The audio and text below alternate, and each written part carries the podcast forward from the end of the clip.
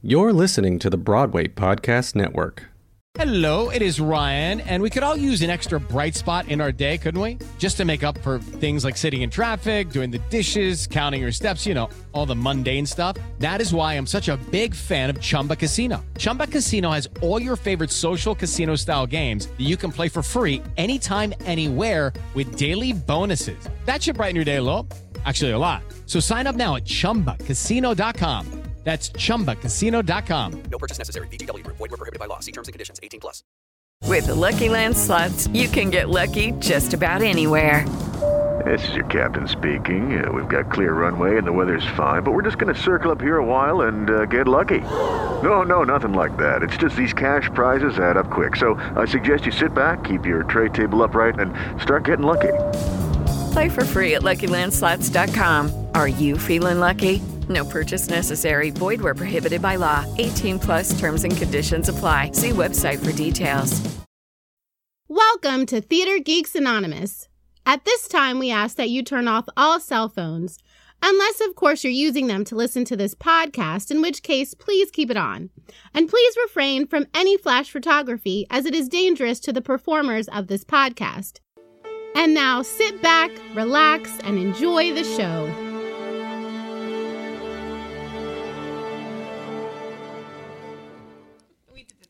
What? I, I, I clicked on record and then I waited for you to say. I'm. You, I don't know. I never know what to Only a say. few seconds. Of It's silence, fine. It's fine. because I never know what to say. Because you usually sing. I, that's true. I haven't been in this. Oh, You usually sing the welcome though, Oh, and so okay. that's why I'm always quiet because I'm waiting for you to sing the welcome. like you've never spoken over me before. I don't. I don't speak over the welcome. Welcome. Did you like that? great. I timed it so that you weren't talking. Welcome to Theater Geeks Anonymous, everybody. we have been out of practice. Mhm. This is a bit rusty. So It let's is. try this again. Mhm. Welcome, What's up, theater geeks? geeks. There you go. Now we're in it. Mhm. Um, you've reached Theater Geeks Anonymous, where we talk about Broadway flops, scandals, and new works. Who fails? Who sues? We tell their story. We tell it good. We do. We tell it really well. We tell it good. I like doing the little glottal. We tell it good. Yeah, I could yodel. You know, that's cool. Oh, I love If I- yodeling. If I, Like it. Carol. No, that wasn't Carol Burnett. No, it wasn't yodeling. What was she doing? She was doing the tar- Tarzan call. That's what it was. Oh, which is kind of yodeling. It's in a way. Mhm. Uh, I can't do it. She can, she can still do it. She's in her 80s. She's amazing. Yes, she is. I got to meet her once Did you? backstage after a performance of Wicked. She had brought her grandson, and she was the sweetest thing ever because we were all so excited to meet her. But she Yeah. came forward and she was like, "This is my grandson. It's his first time seeing the show," and so that we were, you know, so that the attention then was, Was put on on him. It was really sweet. But it was really cool to meet her. I uh-huh. wish I went to. The only reason I went to see Love Letters, lit, like the second time, was literally because she was in it, and I like wanted. I wanted so desperately to meet her. My mother was still alive then. okay. So I wanted, like, I was hoping she'd come out of the stage door so I'd like could get a picture. And my mom was in the hospital, and so I was gonna like show my mom Yeah. the. She didn't come out. Oh, yeah. Sometimes they go out a different entrance. Yeah, Which I get. Yeah. I get it. I do. I understand. And she's not a spring chicken, so it's no, like that's very true. you so know? yeah, eleven o'clock is very late for us people that are. I'm putting myself in the category of an eighty-year-old. what does that say about me? uh, just feel that old. That's all. Carol Burnett to me is in like right in the same category as like Madeline Kahn. Like they're just Mm-hmm. these these comedians who were so brilliant at Yeah. what they did. yeah. Ugh, I just Yeah. love them. Love, love, love. And they did love. everything. I was trying to yodel like because they did they would do tv and they would do film really Mm-hmm. well you know and then they could pop back into a musical and be awesome totally, totally. Okay. Oh, all right. Are we getting started? we should start. Okay. I'm excited about today's. Yeah. I've been working on this for a while because we were going to be recording. I have to. Re- I have to apologize because we ran out of episodes. I feel like we should apologize at least a little bit. We ran out of episodes last week because we've been busted as far as our schedules are Yeah. concerned. So it's very difficult to kind of coordinate. Mm-hmm. Um, and so we had enough for you know that that small amount of time, Yeah. Mm-hmm. and then I looked in my my external hard drive and I was like, oh, there's nothing there. Okay, so Yeah, sorry I'm- guys. I knew. I I knew it would be. Yeah, Because um, we couldn't get in anything before Bruce. yeah. And But you know what? We're making it work. Yep. We both have. I've got two. You've got one full time job. Mhm. Zzz. Uh, plus the dogs, plus your life, Yeah. my life, just everything. everything. and we love this, which is why we make time for it. Yeah. But it is a little more difficult than I think we thought it was going to be. Especially like just this year, because Yeah. like you you got the second job, and then um, God is blessing me to do like some stuff I want to do awesome. outside of my job. Yeah. But oh, what was I saying? Oh yeah, I'm really excited about this Yeah, episode. oh, be great. that's what I was gonna say. We had uh, planned on recording this a couple of weeks ago, Mm-hmm. but then plans fell through for a myriad of reasons. One was called a migraine. So, and those, Those are really suck. fun. They're real Yeah, bad. This season has been really awful for me as far as migraines are concerned. And I'll just, it won't be a full blown one, but it'll be like that low grade, just all day long in the back of my neck. It's awful. Uh, so I had written this ages ago, but then, you know, brought it out, I think, yesterday to kind of read through and see if I needed to add anything. And it just excites me. Because today's episode is Parade. I love this show so much. and here's the thing, and this is funny because I've I mean I had this whenever it came out. It's it's in Oh, there eight? somewhere. Wait, no, I'm look. lying. Ninety-eight. It's 98. It has to be in the You know what? What? I don't have the dates in my thing. Oh no. I'll have to find it later. Yeah. oh my goodness. I think it's ninety-eight though. I'm pretty sure it's Okay. nineteen No, ninety-eight. you're probably absolutely right because I was still in high school at the time. So, but anyway, I had this cast recording, mm. and I thought there's no possible way that that's a flop. We will not be doing an episode about Parade. Mm. But sure enough, I mean, the thing is, is as celebrated Mm-hmm. a composer as Jason Robert Brown is, and this was the first show. it's most of his shows are not Yeah. that lucrative. Like That's if we're if we're honest, they just didn't stay open that long, but they have a massive following Yes. because they're really good. So good. so good. Yeah. All right, so here we go. Okay. You ready for this? I am. I'm really excited. Me too. Parade is a musical uh, with a book by Alfred Uhry and music and lyrics by Jason Robert Brown. Alfred Uhry, and I have it down here. Oh, I'm skipping ahead, but that's cool. This is how I'm going to roll today, apparently. Alfred Uhry wrote The Last Night at Ballyhoo and also Driving Miss Daisy, Yeah. which were both plays. I went to um he did at the Cherry Lane Theater Mm-hmm. In 2013 probably like my friend Jenny this is like Parade's her favorite musical. Yeah. So Alfred Uhry was there doing like a just like this talk. And so she was like, "Do you want to go with me?" I was like, "Yes, I want to go." so we went, and he he like gave the whole backstory about driving Miss Daisy, how that came about. Excuse me, parade, and how that came about, and it was just really fascinating. What's the story? Maybe I have it. You you probably have it, so I won't like. And if If I don't, you can chime yeah in. yeah Because that would be interesting. I probably don't. Now that I'm reading this over again, I'm like, maybe I'm not as prepared as I thought I was.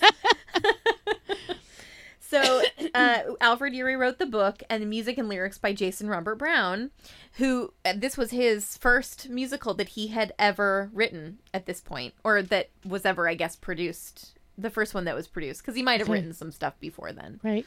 Uh, the musical premiered on Broadway in 1998. Let me quickly bring up the dates. It opened December 17th, 1998, and it closed February 28th, 1999. So just about three months. Right. Um, I don't have an exact number of performances, but you know, You figure eight shows a week. You guys can do the math. Yeah. Get a calculator. eight times 12. I'll let you do that because I'm really rubbish at math.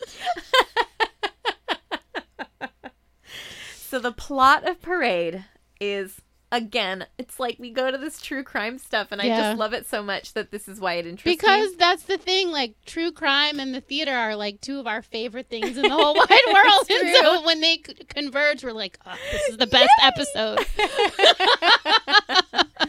So the plot, for those of you who don't know, uh, the musical opens in Marietta, Georgia, in the time of the American Civil War. The sounds of the drums herald the appearance of a young Confederate soldier bidding farewell to his sweetheart as he goes to fight for his homeland. The years pass, and suddenly it's 1913. The young soldier has become a one legged old veteran who is preparing to march in the annual Confederate Memorial Day Parade. As the parade begins, Leo Frank, a, Jank- a Yankee Jew, or a Janky U, is what I was going to say, from Brooklyn, New York, is deeply uncomfortable in the town in which he works and lives, feeling out of place due to his Judaism and his college education. His discomfort is present even in his, in his relationship with his wife Lucille, who has planned an outdoor meal spoiled by Leo's decision to go into work on a holiday. Meanwhile, two local teens, Frankie Epps and Mary Fagan, ride a trolley call, car and flirt. It's going to be one of those days. um, Frankie wants Mary to go to the picture show with him, but Mary playfully resists, insisting her mother will not let her. Mary leaves to collect her pay from the pencil factory managed by Leo Frank. While Frank is at work, Lucille bemoans the state of their marriage, believing herself unappreciated by a man so wrapped up in himself. She reflects on her unfulfilled life and wonders whether or not Leo was the right match for her. Mary Fagan arrives in Leo's office to collect her paycheck. That night, two policemen, Detective Starnes and Officer Ivy, rouse Frank from his sleep and, without telling him why, demand he accompany them to the factory where the body of Mary Fagan has been found raped and murdered in the basement. The police immediately suspect Newt Lee, the African American night watchman who discovered the body. Throughout his interrogation, he maintains his innocence, but inadvertently directs Starnes' suspicion upon Frank, who did not answer his telephone when Lee called him to report the incident. Leo was arrested but not charged, and Mrs. Fagan, Mary's mother, becomes aware of Mary's death. Now, I don't quite understand why they would be suspicious of him for not answering his phone in the middle of the night. Is that just me? No, that doesn't make sense. Right. So I would agree with you.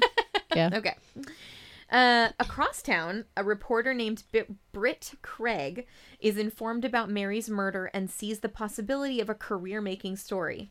Craig attends Mary's funeral, where the townspeople of Marietta are angry, mournful, and baffled by the tragedy that has so un- unexpectedly shattered the community. Frankie Epps swears revenge on Mary's killer, as does Tom Watson, a writer for the Jeffersonian, an extremist right wing newspaper who has taken special interest in the case. In the meantime, Governor Slaton pressures the local prosecutor Hugh Dorsey to get to the bottom of the whole affair. Dorsey, an ambitious politician with a lousy conviction record, resolves to find the murderer. Dorsey, along with Starnes and Ivy, the two cops, interrogate Newt Lee, but they get no information. Dorsey releases Newt, reasoning that hanging another, oh, N word, uh, ain't enough this time. We gotta do better. Oh, that's just terrible. Yep. He then attaches the blame to Leo Frank and sends Starnes and the reluctant Ivy out to find eyewitnesses. Craig exults in his opportunity to cover a real story, quote unquote, and begins an effective campaign vilifying Leo Frank. Leo meets with his lawyer Luther Rosser, who vows to win the case and send him home. Meanwhile, Dorsey makes a deal with factory janitor and ex convict Jim Conley to testify against Frank in exchange for immunity for a previous escape from prison. Lucille, hounded by reporters, collapses from the strain and privately rebukes Craig when he attempts to get an interview. She tells her husband that she cannot bear to see his trial, but he begs her to stay in the courtroom, as her not appearing would make him look guilty. Hmm. The trial of Leo Frank begins, presided over by Judge Roan. A hysterical crowd gra- gathers outside the courtroom as Tom Watson spews invective, and Hugh Dorsey dis- uh, begins the case for the prosecution.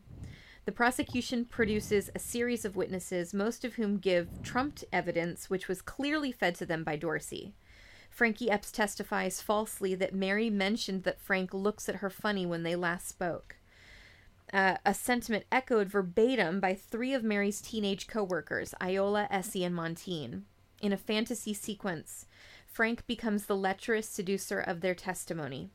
Testimony is heard from Mary's mother and Minnie McKnight before the prosecution's star witness, Jim Conley, takes the stand, claiming that he witnessed the murder and helped Frank cover up the crime. Leo is desperate as prosecutor Hugh Dorsey whips the observers and jurors into a uh, into at the trial into a frenzy. Leo is given the opportunity to deliver a statement. Leo offers a heartfelt speech pleading to be believed, but it is not enough. Hmm. He's found guilty and sentenced to hang. The crowd breaks into a jubilant cakewalk as Lucille and Leo embrace terrified, and that's the end of Act One. Mm-hmm. I gotta say that the cakewalk at the end of Act One is something to listen to. I've never seen this show, mm-hmm. but listening to it in the cast recording, mm-hmm. it gives me chills. I'm thinking about it and getting chills, like getting goosebumps, because you've got this minor chord playing a sustained chord underneath this upbeat cakewalk song, and it's so haunting. Yeah. It's really, really very cool. I, think Jason Robert Brown did some amazing work in this show. Yeah. What were you gonna say? I well, I did. I got to see. So my friend Jenny, I was just talking about, um, when she first moved here, she was in a production that was in Brooklyn. Okay. Um, and so, I, I, you know, I got to see a full. I got to see a full production, which Nice. obviously was like the first time I got to, um, see it. And I, I hadn't listened to like it. JRB is not. I th- I think he's awesome, but he's not someone that I had like listened to over and over and over like a lot of my friends had. Watching that scene for the first time and it's not the first time I heard it, but I had since I hadn't heard listened to the sound the cast recording that often. Yeah. Um I didn't just like remember it offhand, but you you just like it you just like anger rises up in you cuz you know that this It's is injustice. yes, total injustice and so you're just like I know. While you're watching all of these other people in the courtroom Yeah. rejoice yeah. over the and like and this and I'll get into this later because I'm gonna mention the real story as well and what it's what it's actually based on. But all of the people that I've mentioned, or most of the people that I've mentioned, are the actual people that Hugh Dorsey was the prosecutor. Um, Right. the governor, Judge Roan, uh, you know, all of those people, Tom uh, Watley or oh Watson, Tom Watson, you know, these are all real people, and they were they all came together in the exact same way that they're being portrayed as right now. So this isn't artistic license. They Right. basically told the exact story Yep. which is ugh, just heart wrenching. Anyway, so Act Two. Get ready. Leo has begun his process of appeal. The trial has been noted by the press in the North, and the reaction is strongly disapproving of the way in which it was conducted. But the African American domestics wonder if the reaction would be, would have been as strong if the victim had been black, which is very true. Mm-hmm. We still think that today, Yeah. which is ridiculous. like It's true years that- later. I know. Like you, you, you, you're like, really? We haven't changed that much. That sucks. Yeah. ay, ay, ay.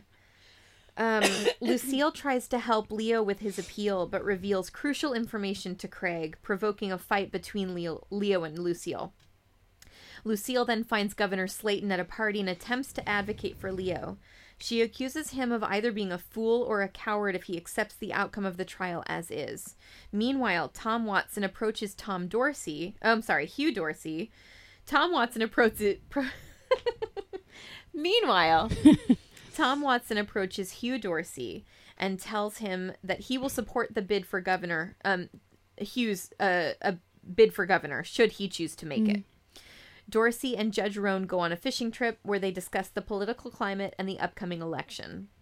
The governor agrees to reopen the case, and Leo and Lucille rejoice. Slaton uh, visits the factory girls, who admit to their exaggeration, and Minnie, who claims that Dorsey intimidated her and made her sign a statement. Wow. I didn't remember that. Yeah. Um, Slaton also visits Jim Conley, who's back in jail as an accessory to the murder, who refuses to change his story def- despite the noticeable inconsistencies with the evidence, and along with his chain gang, does not give any information, much to the chagrin of Slaton. After much consideration, he agrees to commute Frank's sentence to life in prison in Mid- Milledgeville, Georgia, uh, a move that effectively ends his political career. The citizens of Marietta, led by Dorsey and Watson, are enraged and riot. Leo has been transferred to a prison work farm. Lucille visits and he realizes his deep love for his wife and how much he has underestimated her in the song All the Wasted Time, which is my favorite. uh, and I think that's the one they sang on the Tony Awards, right? I I have I have to go back and watch. I don't remember. I loved it. I mean, I don't remember the actual thing, but I remember the picture that's in my mind about it. I think that's the one they sang. Um, It, I I would guess so since Carolee was up for a yeah, Tony. Yeah, she didn't. the woman is majestic. She's. I love her so much. She's just majestic. Love her. uh, after Lucille departs from the prison, a party of masked men, which are Starnes, Ivy, Frankie Epps, and the Fulton Tower Guard, and also an uh, the old Confederate soldier from the beginning of the show, arrive and they kidnap Leo. They take him to Marietta and demand he confess to the murder on pain of death. Leo refuses, and although Ivy is convinced of his innocence, the rest of the group is determined to kill him. As his last request, Leo has a sack tied around his waist since he is only wearing his nightshirt, and gives his wedding ring to Ivy to be given to Lucille. The group hangs him from the oak tree. Sometime later, a remorseful Britt Craig gives Leo's ring, which has been delivered to him anonymously, to Lucille. He is surprised to discover that she has no plans to leave Georgia, which is now governed by Dorsey, but he refuses to let Leo's uh, she refuses to let Leo's ordeal be for nothing. Alone, she gives into her grief, but she takes comfort in believing that Leo is with God and free from his ordeal. The Confederate Memorial Day parade begins again. And you've got this bookend of a show. The very beginning is this mm-hmm. Confederate Day Memorial Parade, and the very end is the same, and it's the same music, and it's so good. it's so good. Here, a little bit of a history. This is kind of neat. Um, Hal Prince turned to Jason Robert Brown to write the score to Alfred Uhry's book after his daughter Daisy had brought Brown to his attention. They had a, a relationship. Okay. I How- think How a couple was, of uh, of yeah. Hal's ideas end up coming from his family. Yeah. Because the same thing happened with Marilee. Yes. Like his, I think it was his wife. Yep, I think you're right. Yeah. I love that. I think that's adorable. He's like, "What do you guys think?" Uh huh. so cute. Um, originally, though, Stephen Sondheim turned the project down, and uh, I found a curtain up review that kind of leads us to maybe believe why that is. Um, Okay. The curtain up review states. No doubt there will be those who think this musical chronicle of the notorious 1913 trial and the subsequent lynching should have been done as a straight play, like its predecessors, Driving Miss Daisy and Last Night at Ballyhoo. Uh, after all, theatergoers who accept tragic plays don't always rush to see operatically dark musicals like Passion and Assassins, listed specifically. Their unpopularity prompted Stephen Sondheim to turn down the chance to musicalize Uhry's story as, quote, too dark. So I think that's really interesting. Because you're, I mean, It's know funny though, but like Sweeney Todd is very real dark, dark. but it's also a comedy. This is this Yeah. is where Stephen Sondheim shines, as far as I'm concerned. yeah when he does the that dark crossover. material, but it's it's so true to human experience Mm-hmm. that it's funny. Like that's, I mean, Yeah. I, but I funny. feel like Assassins is like that too. It's, I think it's so this, too. It's like this, like this, like you're sitting there and you realize you're laughing and you're like, oh, but, oh no. Does that make me a bad person? it's true. Yeah. Uh, oh, can I sidebar for a second? 'Cause We Sure. were just talking about assassins. Yeah. And it led me to remember that Terrence Mann was doing Jerry Springer the Opera just recently, and how I much just watched I the love theater. Ter- Terrence, Mann. Yeah, yeah, yeah. love him. when he when he was in Pippin. Okay, this is another side by the side. okay, so I saw the Pippin with uh, Patina Miller and Yeah. him, right? and it had all I'd seen I've by that point I'd seen so many Broadway shows. So it wasn't like Pippin was like one of the first 5 or something. I'd seen so many and I but I'd never seen like a mistake. Do you Oh, know what I mean? yeah. Like something break or somebody fa- like I always Those wanted a story. shows. Yeah, Yes, totally. I, I wanted one so bad. and so I was with this same friend, Jenny, Yeah. and we had stood in line to get the rush tickets and we went and we saw Pippin and we uh, they were supposed to be obstructed view but they weren't they were fantastic Nice. so we're in the orchestra and um, they're doing oh lord what song was it now i can't remember what song it was but anyway every like every cast member was on stage Dun dun dun dun dun dun dun, dun. That one. Um. Oh shoot. that sounds like cabaret no and Pippin. It did sound like cabaret, but not in my own mind. Um, I'll think of it. I can't. It's it's in Act One, and it's like not too far into it. When the dun go think- marching, it's because Yes. it starts with that kind of Yeah. dun, dun, Yes. dun, dun, dun, dun, dun. Yeah, yeah. which is no, very much that cabaret. one. Okay. And so, and so, like they're going along and they're doing their deal, and then Terrence Mann, like in character, goes, "Um, we will now be like taking a break from like," and all of a sudden, ev- like, and then in character, the music's still playing. Everyone leaves the stage.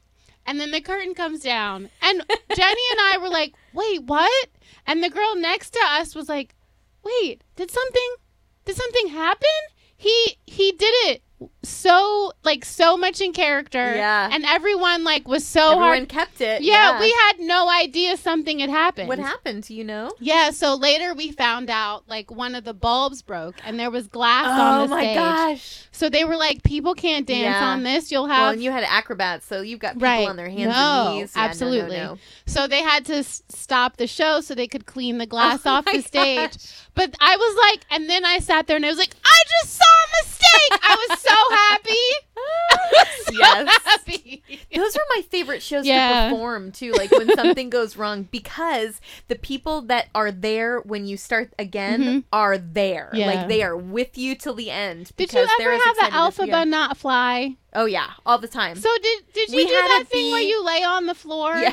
well, I've heard about this where you have to like. li- Is that real? yes. Okay. Uh, so that she seems to be higher than you. higher than you. So I didn't because I was uh, blocked on. Uh, it's like there are two things on off stage that roll on stage. Okay. Like platforms. Uh-huh. They're the gear platforms was what we called them because they were covered with gears. But anyway. Like everything is in Wicked, Mm-hmm. Right. Mm-hmm. Um, so I was on those, but I kind of had to crouch and like, you know, make it look like she was flying. But yeah, everybody else was on the. Everyone that was blocked You- on so stage when you lay on floor your back. How no, no. you I mean, like I just kind of like n- you But know because you can't because? I'm above, so right, but what? Do, they all get down on the floor. it's very. I mean, it's not like they're laying down with their arms up. Okay. but it's they they crouch and they make it look like okay. she's going up. I, I was I always wondered. I was like, I've heard this. Is Yeah. this real? And then Shoshana Bean was talking about. She was talking about it, but so, I can't remember who. Somebody said theirs was like the first show it broke. yeah. Maybe it was Shoshana. No, and it's funny too because well, here's a little more detail. um, so when she starts to fly, Mm-hmm. we've all got a piece of this black muslin that is made to look like her skirt or her cape. Right. And we're all backstage or upstage, as Mm-hmm. far upstage as you can get, and we're billowing up this this cape Okay. to make it look like she's flying. Right. So when we're all back there, if we have a show that she's not flying, Mm-hmm. we know right away basically, but the dance captain will come to the back to upstage and say, "B show everybody, B show." and so we know, okay, we got to like she's not flying, we got to kneel or like go go a It's little hysterical. it is very funny. I know. It's you know, things happen. Yeah. Especially now because you've got so many mechanics that are all automated. And if one button isn't pushed or if it's pushed too soon and so then you miss the cue later, Yeah. it's like, you know, but it just happens. Well, now I know that that is real and that's not hearsay. No, it is not hearsay because I said it. It's Pamela say.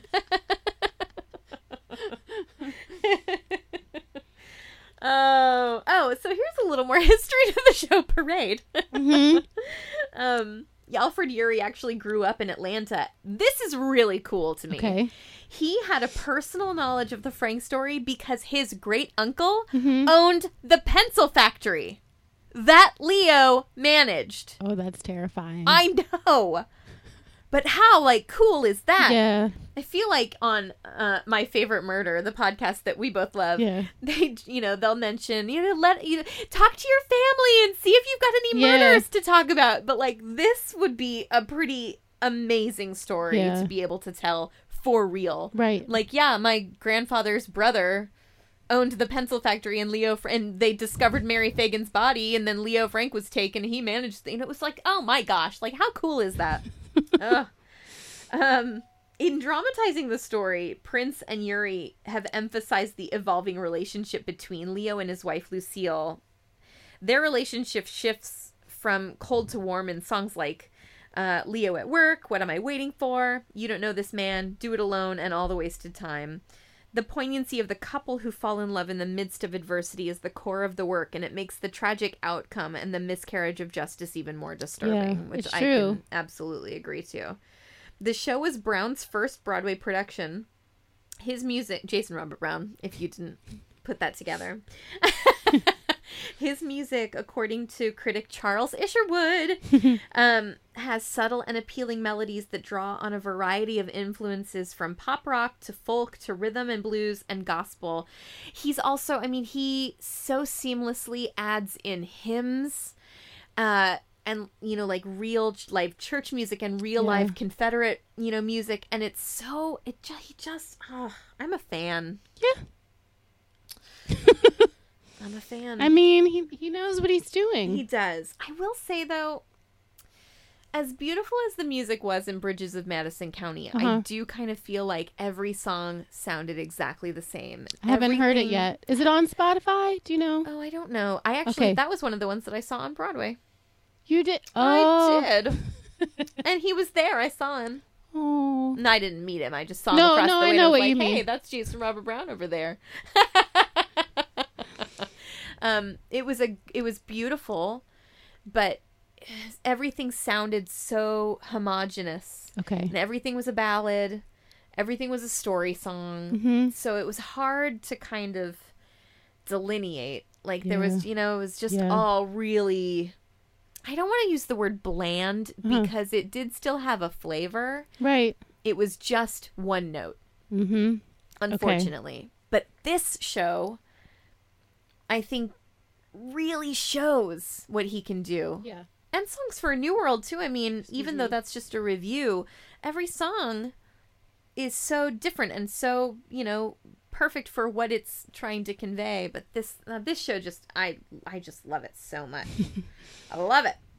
Um oh, so give, okay, so now we're going to get into the true aspect of it. Okay. The plot of the musical dramatizes the historical story and does not shy away from the conclusion of some that the likely killer was actually the factory janitor Jim Conley, the key witness against Frank at the trial.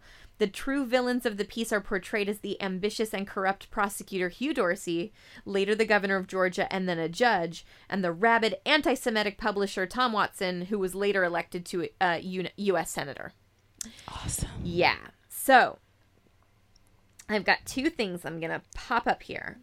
And I just have the link, so bear with me. um Oh no, that's not what I wanted. Eh, oh shoot. How do I get back?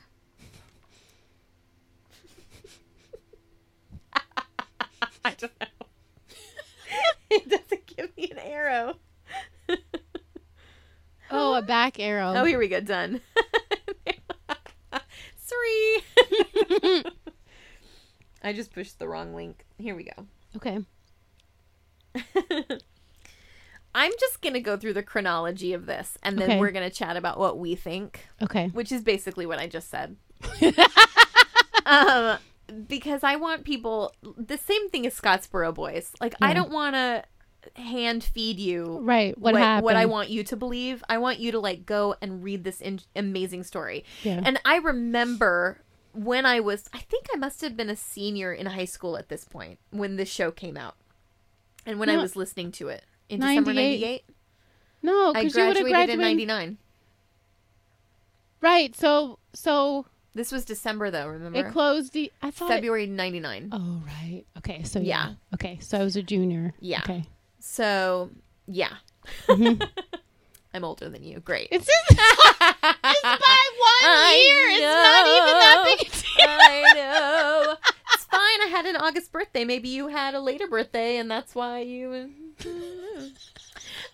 but anyway, but I remember Uh-huh. I this was when I first, I guess, discovered my love of true crime Yeah. because when I was listening to this and reading the libretto and finding out the story, and when I discovered that it was a true story, Mm-hmm. Uh-huh. I scoured the internet for every piece of information that I could find because I just thought it was the most interesting thing in the world. Yeah. Um, and so I'm going to read you off the chronology, which may sound a little boring.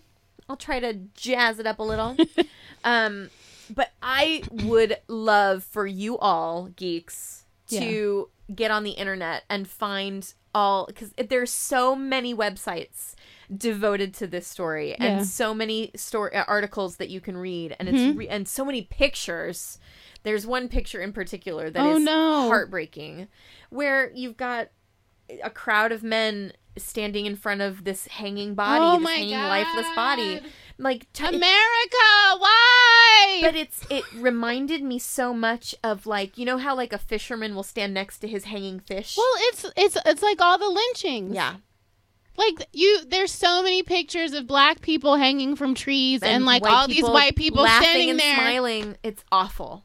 It's awful. America. even if I felt like that, even if I felt that someone was guilty, that's not that's not the kind of person you want to be. It's disgusting. It is disgusting. It's terrible. It's terrible. So, here's the chronology. This was prepared by a man named Chris Stewart, uh, and it says UMKC Law, comma two L. I don't know what that means, Me but I want to give him credit. Okay. Um, it's uh, on a website called Famous Trials by Professor Douglas O. Linder. So I think you could probably find that if you did like famoustrials.com. right. Um, and you can find this is where I found the bulk of all of the information that I had on the real uh, the real trial. Okay. And I think all of the pictures I found were also on famoustrials.com. So, April 26, 1913, Megan, uh, wow, Megan, Mary Fagan, a 13 year old girl who worked at the National Pencil Factory in Atlanta, Georgia, is murdered after picking up her paycheck. Uh, that's April 26th. April 27th, the next day, Newt Lee, who is the night watchman at the factory, discovered Mary's body and he's arrested on suspicion of murder. The next day, the superintendent of the National Pencil Factory, Leo Frank, is questioned as a matter of routine for the investigation. Displeased with the progress of the investigation, Frank personally invites Pinkerton detectives to help with the case. Mm-hmm. Two days after that, on April 30th, 1913, suspicions of Frank are raised because Mary's friend, a 15 year old boy, tells investigators that Mary was afraid of Frank because he had made flirtatious advance, uh, advances towards her. Also, Newt Lee tells investigators that Frank acted nervous the day of the murder, though two other workers dispute this story. May 1st, 1913, Jim Conley, an African American. Can you hear the color in my voice? I'm not trying to say he's guilty. Jim Conley, uh, an African American sweeper at the factory, is arrested after being found in the basement trying to rinse out blood stained shirt. May 8th, seven days later, Newt Lee and Leo Frank are ordered by a coroner's jury to be held under the charge of murder. May 13th, rumors abound that notes have been found discovered near Mary's body. On May 21st, solicitor Hugh Dorsey announces that he will ask for indictments from the grand jury against both Newt Lee and Leo Frank, though the evidence will concentrate on Frank. Two days after that, a grand jury hands down a murder indictment against Leo Frank. No action is requested against Newt Lee. May 26th, after intense questioning, Jim Conley admits that he wrote the notes found next to Mary's body, but claims that he wrote them at the order of Leo Frank. The notes, I wish that I had this written down, were some that were just like horribly misspelled, and some letters were like backwards, showing that it Oh. was, you know, written by someone that was not very literate. Yeah. Um, and so it does that goes that is um representative of Jim Conley. He did not have a great education, but the notes were like, oh, I'll have to find it later, or maybe you guys can look it up. It was, re- I mean, it was just a very strange thing to write on a note. And then to leave as evidence next to Right. the. It was a very strange thing. Okay, I mean, I'll try to find it after I've done this, because I think it'll actually be really easy to find. But uh, so that was May 26th. On June 4th, Frank's wife releases a statement insisting upon her husband's innocence and accusing solicitor Dorsey of torturing witnesses in order to get false evidence. June 28th, almost a month later, John M. Slaton is sworn in as the new governor of Georgia. July 18th. July. 18th. because of rumors that the Pinkerton detectives involved in the case believe that Conley was the murderer. Mm-hmm. Let me just say this again. Because of rumors that the Pinkerton detectives involved in the case believe that Conley was the murderer, mm-hmm. a grand jury convenes to consider indicting Conley. Solicitor Dorsey refuses to allow Pinkerton detectives to interview Conley and opposes indicting Conley. Three days later, the grand jury decides to postpone the indictment. So this gentleman, Conley, he's mm-hmm. black, Yes. right? It's like I cuz usually in the south like during this time period like uh, wh- white people are trying to lynch a black person Right. because they looked at you wrong. Mm-hmm. You know, so I I'm I'm a little confused. Like I'm like why why Because he was not only a Yankee, but he was also a Jew, Leo Frank. This is why they made it, it was such an easy bridge to make. You know, instead of saying, okay, I mean, we can lynch a black man any day of the week, but this Yankee, this Yankee upstart, this rich man moves into Marietta, takes over this, you know, this pencil factory, living all highfalutin. It's funny because uh, that I, I feel like we're living in that mentality right now. I, you would not get a disagreement from me.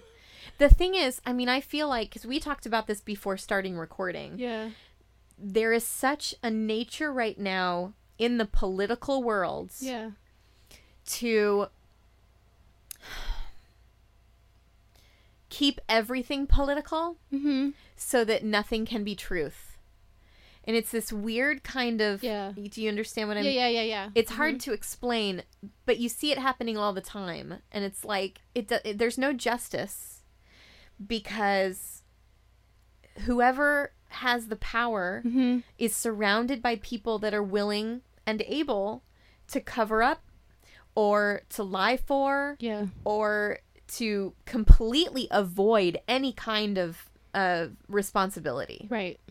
But but also like I I have friends where we've been talking about like trying to like sort of make sense of what exactly is happening. And um there's a theory that I think is I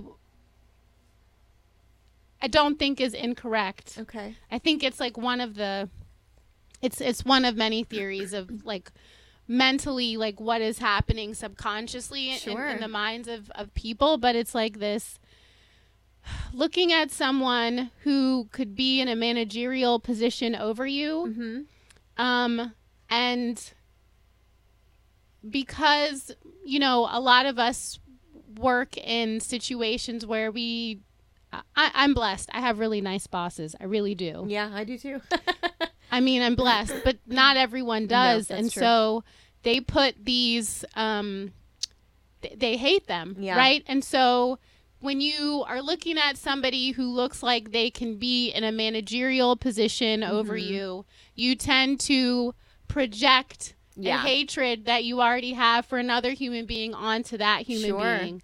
Um, It's like anyone named Erica.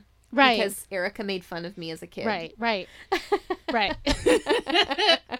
and and so I it it sounds like, I mean, to I can't even say to an extreme extent because I really feel like we're in this right now, like Yeah. the same. Um, but but I feel like the same thing kind of happened with Leo, where they felt like, why is this man? Why is this man over us? Like, why Yeah. is he?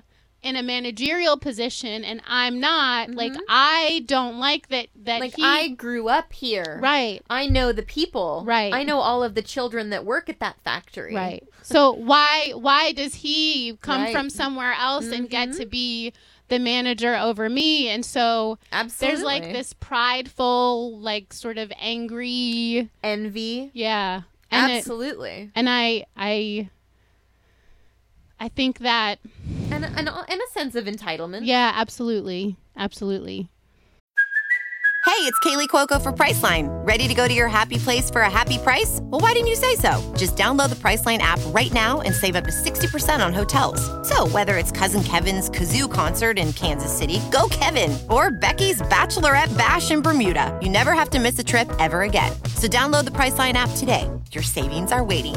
Go to your happy place for a happy price. Go to your happy price, Priceline. It's yeah. what year did this happen again 1913. my grand my grandmother wasn't even born yet Mine wasn't She's 102 Uh, and we're still there we're still there. Graham, I'm sorry. I mean, you don't listen, but like, I'm sorry.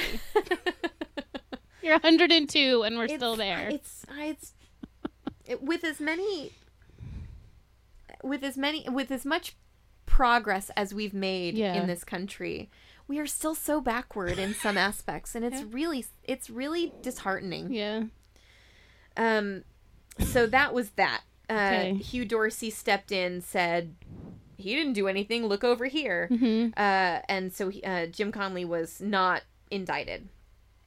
That was on July 18th. On July 28th, the trial of Leo Frank begins. The jury is selected. Mary Fagan's mother testifies as the first witness for the prosecution, and Newt Lee testifies.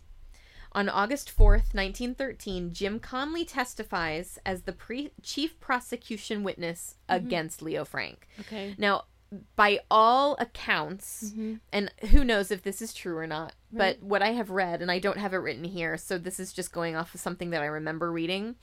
Um, he was so overtly coached before testifying Oh. that you know it was so obvious to the people watching the trial that he had been coached by Dorsey. Um, he knew exactly what to say. He said it the exact same way. You know, it, he, if he didn't know the right answer, I think that he was said to have looked at Dorsey to, you know, to Oh, get some sort of a symbol or a signal. This is so messed it's up. so messed up. So, about three days after that, then Solicitor Hugh Dorsey closes the state's case and the defense begins. This just says Leo f- takes the stand and testifies, Okay. and then the defense rests. So, he might have been the only person that was up for his own defense, or that was testifying for his own defense. So, the defense rests on August 20th. And on August 21st, the final arguments begin. On the 25th, the final arguments end, and the jury is instructed, and the jury returns its verdict, all on the same day. Leo Frank is found guilty of murder. Frank, his family, and his lead attorneys are not present when the verdict is announced because of the judge's fear of mob violence. yeah. On the 26th, the next day, Frank is sentenced to hang. His execution date is set for October 10th, 1913. Frank's attorneys file a motion for a new trial.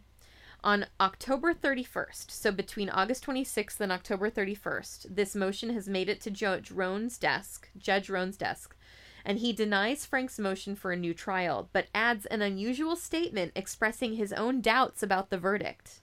Frank's ex- execution is rescheduled for April 17th, 1914. February 17th. So now we've skipped the following year. The Georgia Supreme Court denies Frank's motion for a new trial. On February 24th, 1914, Jim Conley is sentenced to one year on a chain gang for his part in the murder. April 6th. Frank's attorneys file a motion in the Fulton County Superior Court to set aside the verdict. The execution is rescheduled for January 22nd, 1915. Mm-hmm. June 6th, the Fulton My County grandmother was a, almost one month old. Okay, there you go. June 6th in 1914. No, she was. Sorry. She was one month. yeah, she was one month. Yeah. Um, the Fulton County Superior Court denies the motion. Frank's attorneys appeal to the Georgia Supreme Court. On October 14th, the Georgia Supreme Court denies Frank's motion to set aside the verdict. November 14th, 1914, the Georgia Supreme Court affirms the decision in the Leo Frank case. Frank's attorney file a motion to set aside the verdict, arguing a denial of federal due process rights in the U.S. District Court of North Georgia. December 21st, the U.S. District Court denies the motion to set aside the verdict. Frank's attorneys appeal to the Supreme Court of the United States. The execution is again delayed. Uh, April 9th, 1915. The Supreme Court of the United States rejects the appeal, with Justices Oliver, Oliver Wendell Holmes and Just, Chief Justice Hughes dissenting. Frank's edu- execution. Frank's ex- oh my gosh, I did it again. Frank's execution is set for June 22nd, 1915. On June 20th, 1915, Governor John Slaton, during his last day in office, commutes Frank's sentence from death to life in prison. He expects a full pardon to come later as hmm. doubts about the verdict increase. Mm-hmm. On June 21st, the next day, because of the fear of mob violence, Frank is transferred to the in the middle of the night to Fulton County Prison to the Georgia Penitentiary in Milledgeville. Oh, from the Fulton County Prison to the Georgia State Penitentiary. Okay. July 18th, a prisoner slashes Frank's throat. Two other prisoners, both doctors, save Frank's life by stopping and uh, stopping the bleeding and stitching the wound. How cool is that? I mean, like, like these are things that you don't hear about. No. But he survived that. To then a month later, uh, at night, 25 armed men cut the prison's telephone lines and storm the facility. They seize Frank. I guess it was a lot easier to break in and out of prison at that point in time. August 17th, 1915. In the early hours of the morning, the men who had seized Frank drive to the outskirts of Marietta, Georgia, Mary Fagan's hometown. The lynch mob hangs Frank from an oak tree in a grove. On August 20th, Frank is buried in Brooklyn, New York. March 4th, 1982. This is really cool. This is the thing that caught my attention. months before I was born. Oh, I was born. but we knew that. um, uh, Alonzo Mann, mm-hmm. who as a boy testified at Frank's trial, signs an affidavit on his deathbed claiming Frank's innocence. He claims that he had seen Conley carrying Mary's body. Conley, he says, threatened to kill him if told anyone, uh, if he told anyone what he had seen. January 4th, 1983, the uh, Anti-Defamation League submits an application for posthumous pardon of Leo Frank based on Mann's testimony. And on March 11th, 1986, the Georgia Board of Pardons and Paroles issues a posthumous pardon to Leo Frank. But the pardon does not officially clear Frank of the murder. It just pardons him. So if he was still alive, he would be let out of jail there's so much injustice. Yeah. And it's so difficult when you had so many upstanding and professional people Mhm. saying that Jim Conley did it. Mm-hmm. And to have one corrupt man Mhm. who was looking to further his political career Yep. with an amazing case Mhm. that he could, you know, get a win for Mm-hmm. that he just disallowed truth and justice to prevail. And I'm just, it's sickening. And you just wonder how often it really does happen because there's just too many stories. Yeah, I mean it's it's so often like one one of my my mom and I one of our favorite movies was Hurricane. Mm-hmm. And it's you know about this man who was a boxer this black man who was wrongly accused of like this heinous crime that he never did Mm-hmm. he was sleeping Well, nowhere near what happened then you've got The Fugitive, and you've got Yeah. um, Shawshank Redemption. yeah and you- but hurricane's a true story oh, it is. yes Oh my gosh, it's a true story it's just awful. yeah It's just awful. and then scottsboro boys we talked about and then Mm-hmm. Central Park Five. five yeah which is more recent but Yeah. a similar story like eerily creepily similar Well, and I just, I mean, I don't know if you watch Making a Murderer.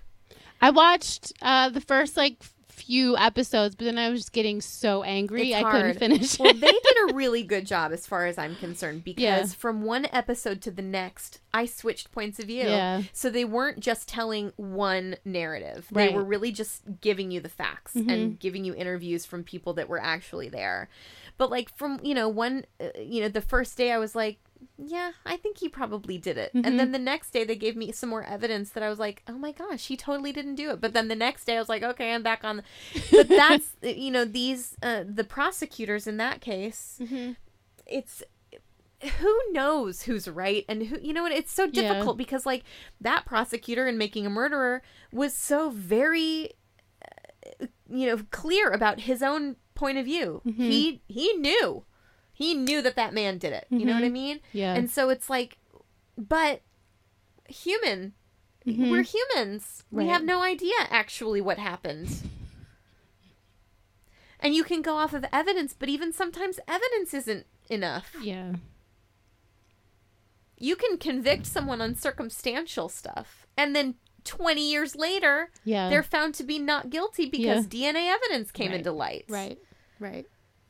So th- it's difficult. So yeah, someone might look really guilty based on circumstantial evidence, but to be honest, I'm not sure that I really want to hear that stuff anymore Yeah. unless it's really compelling. Yeah. I was watching um I think it's called Cold Justice. Okay. It's a TV show you There is a TV show called Cold Justice, so probably Okay, like a newer show.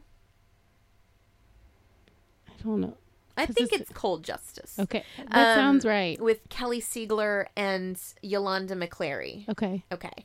So these are this two women. She was a, a prosecutor and Mm-hmm. also worked as a DA for a while. Um, Yolanda McClary is the CSI that um, the lead character on the show CSI, like the original, is based Oh, on. I didn't know that. Yeah. Marg Helgenberger. Uh-huh.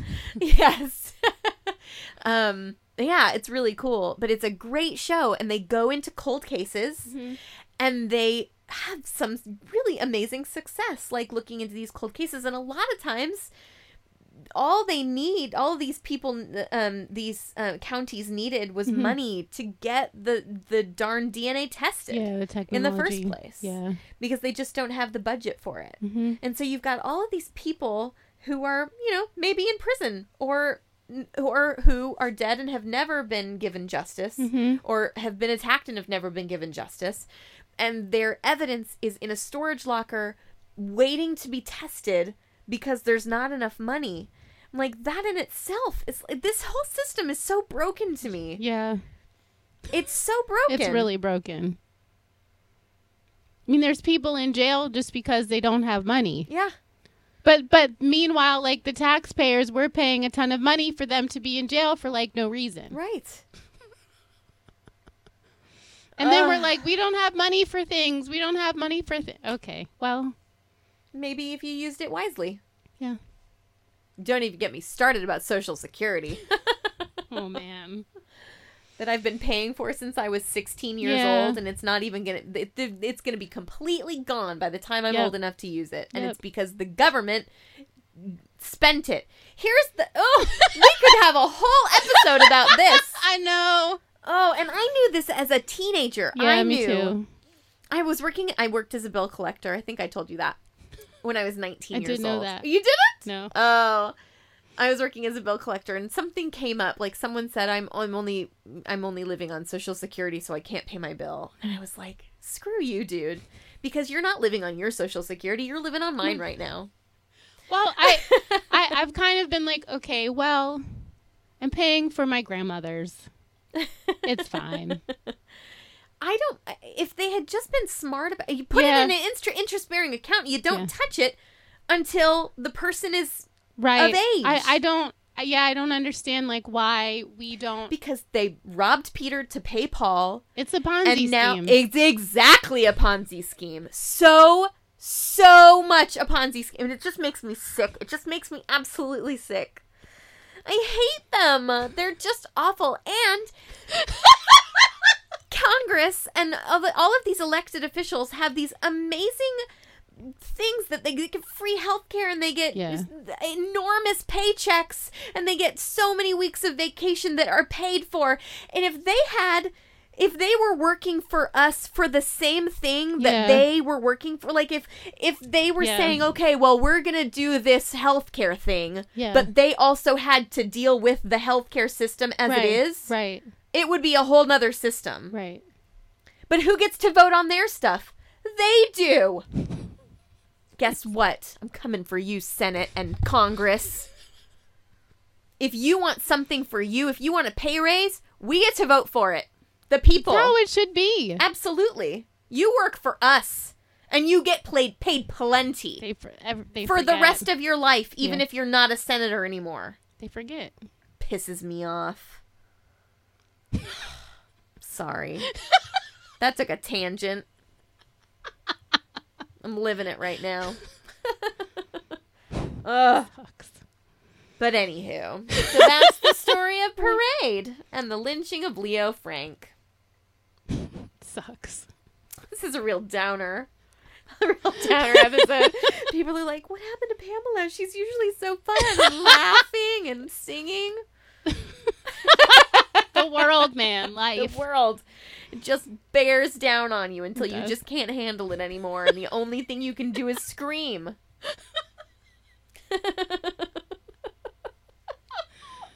I I have what I forgot. Oh, this morning, what was I? I was watching something. This. Oh no, yesterday I was watching the documentary Icarus, Okay. which is very good. It's on Netflix, Oh, I think I've seen it. And Not the show, but yeah. it was another time where I just like, re- I again realized like how much trouble we're in. Mm-hmm. Even though it's just like about the Olympics, but it, but it really gives you insight. It really does give you insight into how much trouble we're in. So at the end of it, I just was like, I was in bed and I was finishing watching it, and I just go, ah! Yeah.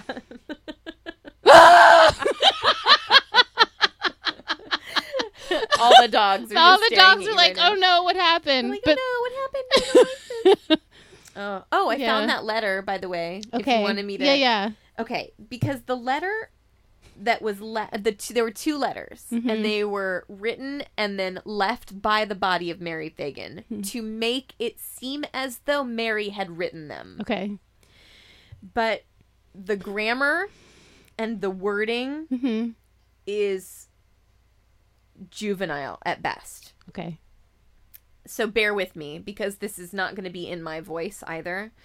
Um and it's very difficult to read. So it's the first one says ma'am that negro higher down here did this. I went to make water and he pushed me down that hole a long tall negro black that who is was long slim slim tall negro. It right while play with me. Don't i mean from my the thing i can kind of put a context to is mary in the note saying a tall black man pushed me down the hole when i went to go use the bathroom. Yeah. And but then how did she have time to write this? right This is very weird. Yeah. And then the second note says, He said he wooed love me. Land down, play like the night witch did it, but that long, tall, black Negro did by his self. Self. Self. Who even knows? But it's so clear that it's not a child Right. it's so i mean it's just it's so It there was, was so also weird. There was a piece of evidence too Uh-huh. that um so she her body was found in the basement. The only way to get to the basement or the the only way that you, nor, uh, that people normally used to get down to the basement was the elevator. Okay. There was evidence that someone had defecated in the shaft, Mm-hmm. but that when the police came down in the lift, they discovered that this excrement had been smushed, which Okay. tells them that that someone who made the poop was down there with the body Mm-hmm.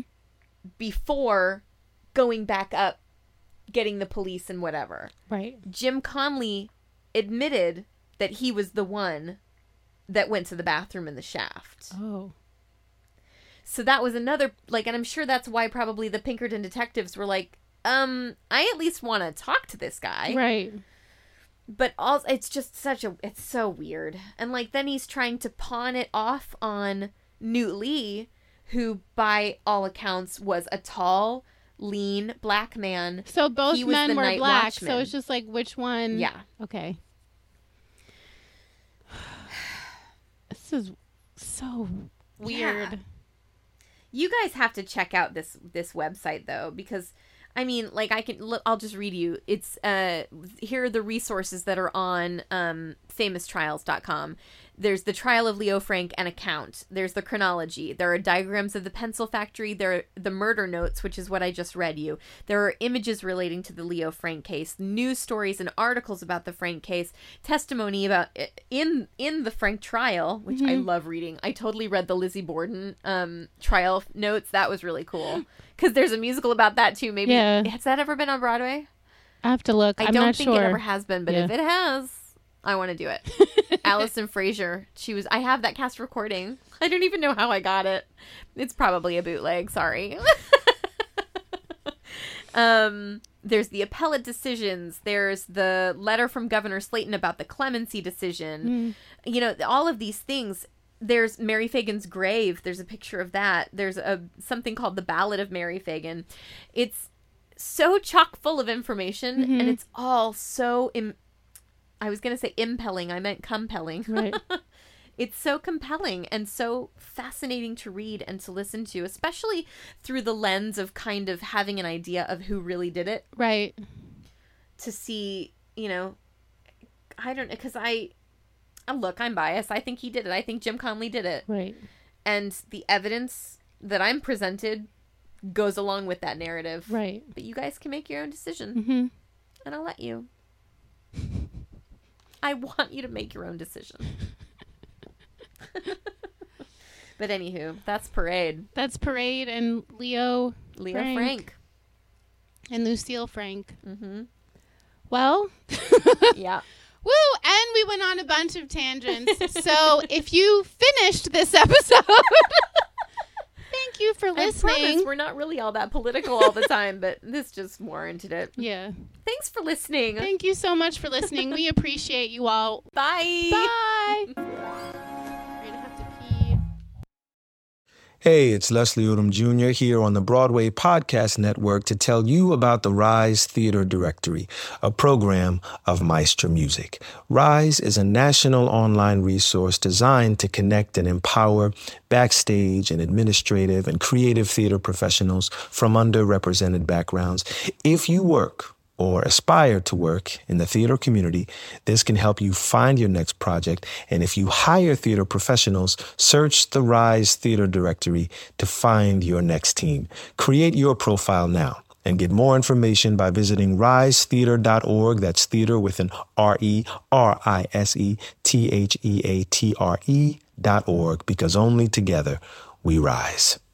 Hello, it is Ryan, and we could all use an extra bright spot in our day, couldn't we? Just to make up for things like sitting in traffic, doing the dishes, counting your steps, you know, all the mundane stuff. That is why I'm such a big fan of Chumba Casino. Chumba Casino has all your favorite social casino style games that you can play for free anytime, anywhere with daily bonuses. That should brighten your day a little.